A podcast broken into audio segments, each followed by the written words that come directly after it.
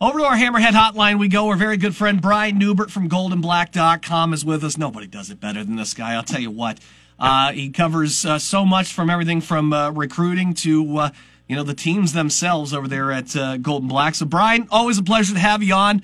A uh, big win last night for Purdue, coming out for the first time as the number two ranked team in the country.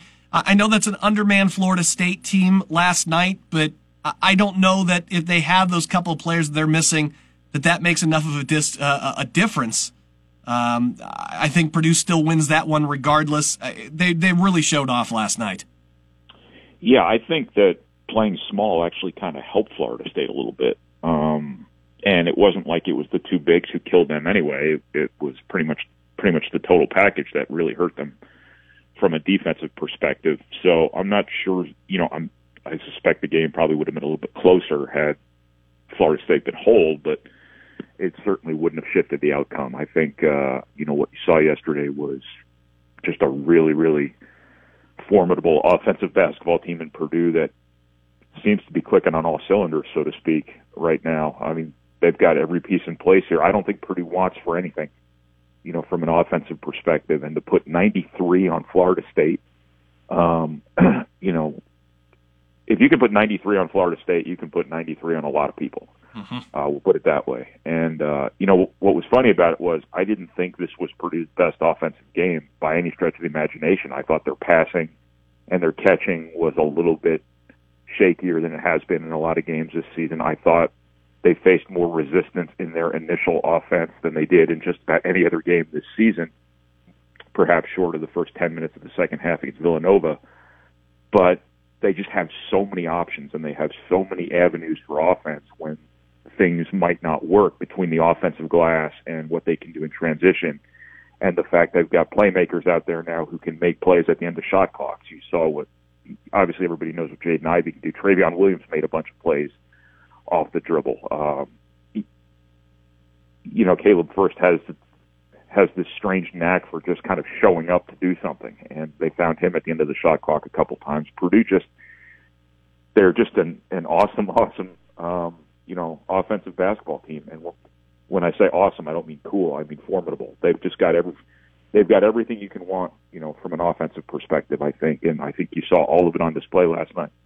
And uh, I, I, know you, uh, you know, you're, you're at the games, but on the broadcast. Uh, they go to the. I can't remember who said it at the halftime, but uh, they were back in the studios, ESPN, calling it uh, Noah's Ark. I mean, they've got two of everything. It, it seems like so.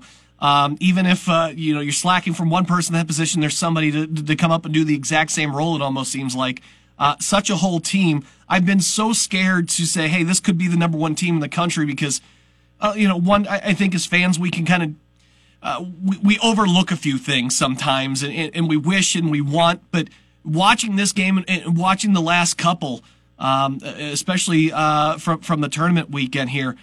I, I feel I actually feel pretty confident saying, yeah, I, I think Purdue is not only the number one team in the country, but I, it's not by default. I, I really think that just about anybody else in the country can line up and and be beaten by the Boilers right now. Yeah, to follow up on the ESPN comment about Purdue has two of everything, that's a cute comment, but they don't have two Jaden Iveys. I don't think there's I don't think there are two Jaden Iveys in all of college basketball. So that's the one spot where, you know. All right, so he's Noah. That's fine. Everything else is the ark. You, we'll go with that. You have one player who is just a supremely talented, rare, you know, once every 20, 30 years type of player for Purdue. And that's really the guy who's brought it all together. Uh, because Purdue has had teams before where um, you've had the size and you've had the shooting and all of that stuff. You've had the experience. You've executed at a high level systematically, but you haven't had that really dynamic lead guard and that and that creative scorer who um, makes good decisions with the ball when he gets when he gets extra attention, and that's really what's brought the whole thing together. Has been Jaden Ivey. Um, but to your point about Purdue being uh, the best team in college basketball, I, I don't know about any of that stuff. I just know that when a team's winning, I try to look for like the red flags, like what's bubbling up under the surface here that can get this team beat? What are the real concerns here? And you got to look really hard at this team. Um, if you look at that game last night, as I said before, I didn't think that this was their best offensive game, and they still still scored 93 points. I think you know turnovers. They're a little casual with the basketball a few times, a lot of unforced stuff. Um, they got to be really careful with that. They got to get better defensively still. But as I said before, this team doesn't want for anything from an offensive perspective. They are an elite offensive basketball team. Their experience is showing. Their continuity from last season is showing.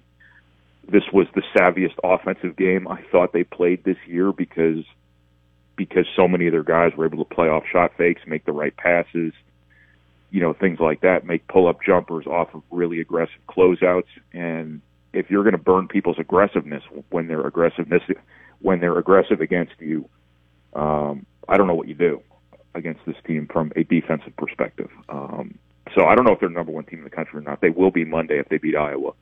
I'm quite certain. But there are a lot of great, you know, college basketball teams out there. It is still kind of warped reality season two a little bit, where for some of these teams things are going to change a little bit when they get to conference play and whatnot. Um, I don't anticipate that happening with Purdue. I think Purdue's built to last here. Um, that's what I mean when I say that I don't see anything bubbling up under the surface here that you know all of a sudden it's going to turn into a pumpkin on Purdue overnight. I think Purdue is absolutely positively built to last, and they're one of the best teams in college basketball right now, and I think they'll be one of the best teams in college basketball for the entirety of the next two or three months. I think they stay at the top of the Big Ten standings here for a while, or at least they're they're in that top three or four. Uh, we have been kind of theorizing on is there anybody in the Big Ten that can you know push Purdue, can beat Purdue. Uh, obviously, I think there's going to be there's going to be a night somewhere in the Big Ten where you know Purdue just doesn't have it. Somebody just brings something and and they get a you know a, a win against the Boilermakers. But when you take a look at who should be at the top of the Big Ten standings with Purdue, uh, what other teams do you think pose the biggest threat to Purdue uh, winning a Big Ten title? Well, I know Michigan hasn't been what everybody thought Michigan would be so far, but I just look at their talent level and the fact they've got Hunter Dickinson, who's a guy who can, you know, who can control a game from the interior, who can give Purdue problems when when they play head to head, and I would I would still look at them. Um, I don't think Iowa's sustainable because I don't know if they're going to be able to guard at a Big Ten championship level. I don't know if Wisconsin's um, sustainable because I don't know if they're going to be able to score at a Big Ten championship level. Uh, I don't know about Illinois. There's something really missing with them uh, in terms of them kind of replacing Ayo from last season. Not trying to replace him, but just trying to trying to function as a team without him. Andre Curbelo's had his ups and downs this season. Their backcourt's been a little bit all over the place. Obviously, they've had some injuries here uh, lately, but I, I just don't see it necessarily from them right now. Ohio State obviously had a huge win the other day. I don't know about them from a from a from a scoring perspective either. Um,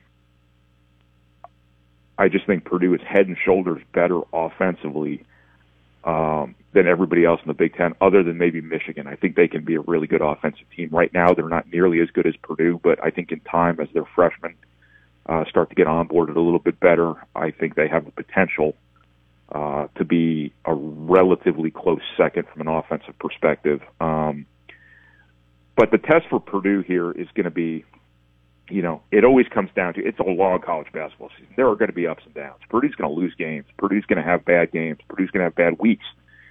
Probably that's just what history tells us is inevitable. But what's going to determine things for Purdue here is what's going to happen when you have to beat somebody uh, you know, 72 to 67 instead of 93 to, you know, 70 something. Um, because that's the nature of Big Ten basketball. It's going to be lower possessions. It's going to be lower tempo. Teams are going to be better defensively. The scouting is going to be better. Again, I don't know what you do. I don't know what you do against Purdue, but they'll figure something out to try, and some of that stuff might work. Uh, there might be bad nights. Eventually, Purdue might actually not shoot the ball at a really high level I keep saying that, but it, it keeps not happening. Um, but you don't necessarily win Big Ten titles just by beating Michigan and Illinois and Michigan State and all the other people up at the top of the league. You win Big Ten titles by not, you know, falling asleep on a Wednesday night at 9 p.m. at Wisconsin when you're a heavy favorite or something like that, like Purdue did a few years ago. You don't go lose at Nebraska like Purdue did a couple years ago. Things like that. It, it's about consistency from week to week here, and you know Purdue being the best team it can be every single time it plays, or at least something close to it. Um, so Purdue's consistency has been pretty uh, has been pretty significant here thus far. But it is a long season, and there's going to be a lot of a lot of tests of that ahead here. Talking with Brian Neubert from GoldenBlack.com here on our Hammerhead Hotline. Uh, I want to switch over to uh, football here for just a moment because it is transfer portal season, uh, a big one for Purdue heading into the portal, and that was uh, Jack Plummer. Uh, the other day. I, I, don't know if that's wholly surprising to most fans if you're paying attention. I, I, know a lot of folks have the questions about Aidan O'Connell. Will he come back for that uh, uh, final year with, with the COVID, uh, you know, year that he can use? Can fans now infer that maybe the O'Connell decision has been made and that's why Jack is going? Or do you think even if O'Connell wasn't, you know, coming back, that Jack probably would have made this decision? I would not link the two at this point. I know it looks like there's direct causation there, but I, I would not think that Aidan O'Connell, if he has made a decision one way or another, and he has not indicated one way or another that he has, I, I don't think, you know, he would keep the other quarterback in the loop to help him make his decision whether to stay at Purdue or not. I think that, you know, Jack Plummer's time at Purdue hasn't been, you know, a straight line. Uh, I think once you've once you've gotten a job and lost a job twice, I think you know there's probably a certain level of hey, let's go try something different here. Um, I think he's a good quarterback. You know, I, I don't know if he was always the best fit for what Purdue wanted to do offensively. I think Purdue probably made some efforts to tailor what they do offensively to him. I don't know if it ever necessarily clicked. He certainly had some some really good moments at Purdue.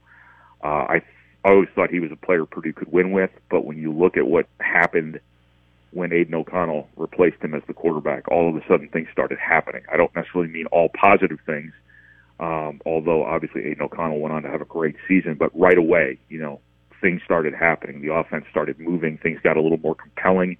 It wasn't quite that sort of stagnating offense that it was before. I think Aidan O'Connell's a better fit for what Purdue philosophically wants to do in terms of dropping back and throwing the ball up the field. Um, I thought them trying to use Jack Plummer more as a runner when he was a starting quarterback. I don't know if that anything ever really came out of that. I think that was a big reason why he got the job in the first place. But I think you know I think Jack Plummer's a guy who can go a lot of places and be a starting quarterback and and probably win. And you know I don't blame him one bit for going to look for something different. But I wouldn't necessarily say uh, at this point that this is an indication that Aidan O'Connell's coming back. I think obviously Purdue will want Aidan O'Connell coming back. I think you can make a, a strong case that that would be a that would be a good move for him if that's where he is in his life, where he wants to he wants to spend another year in college.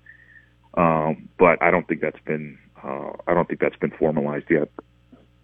Brian Neubert, goldenblack.com. Look, this is the kind of stuff you can get when you're a subscriber over there. They do have great free content, but you know, Brian along with Tom and Alan do such a great job uh, with all the articles, uh, the podcasts too. When they let uh, our friend Kyle Charters come on as well. I, look, it's it's great, great, great content. These guys really know what they're doing. Ain't nobody better than Brian Neubert here, buddy. It's always a pleasure to talk with you. I really mean that. Thank you so much for dropping the good knowledge on us, and uh, we'll have you back on again soon. All right. No problem, Jared. Thanks for having me. Take care, Brian. All right, we got a break. Coach Tony Ersland is coming up next. Purdue Wrestling off to a hot start. They're ranked, and they got a big uh, invite out in Las Vegas this weekend. So we'll talk with Coach. He's coming up next here on the Hammer Down Show on 1017 The Hammer. 1017 The Hammer.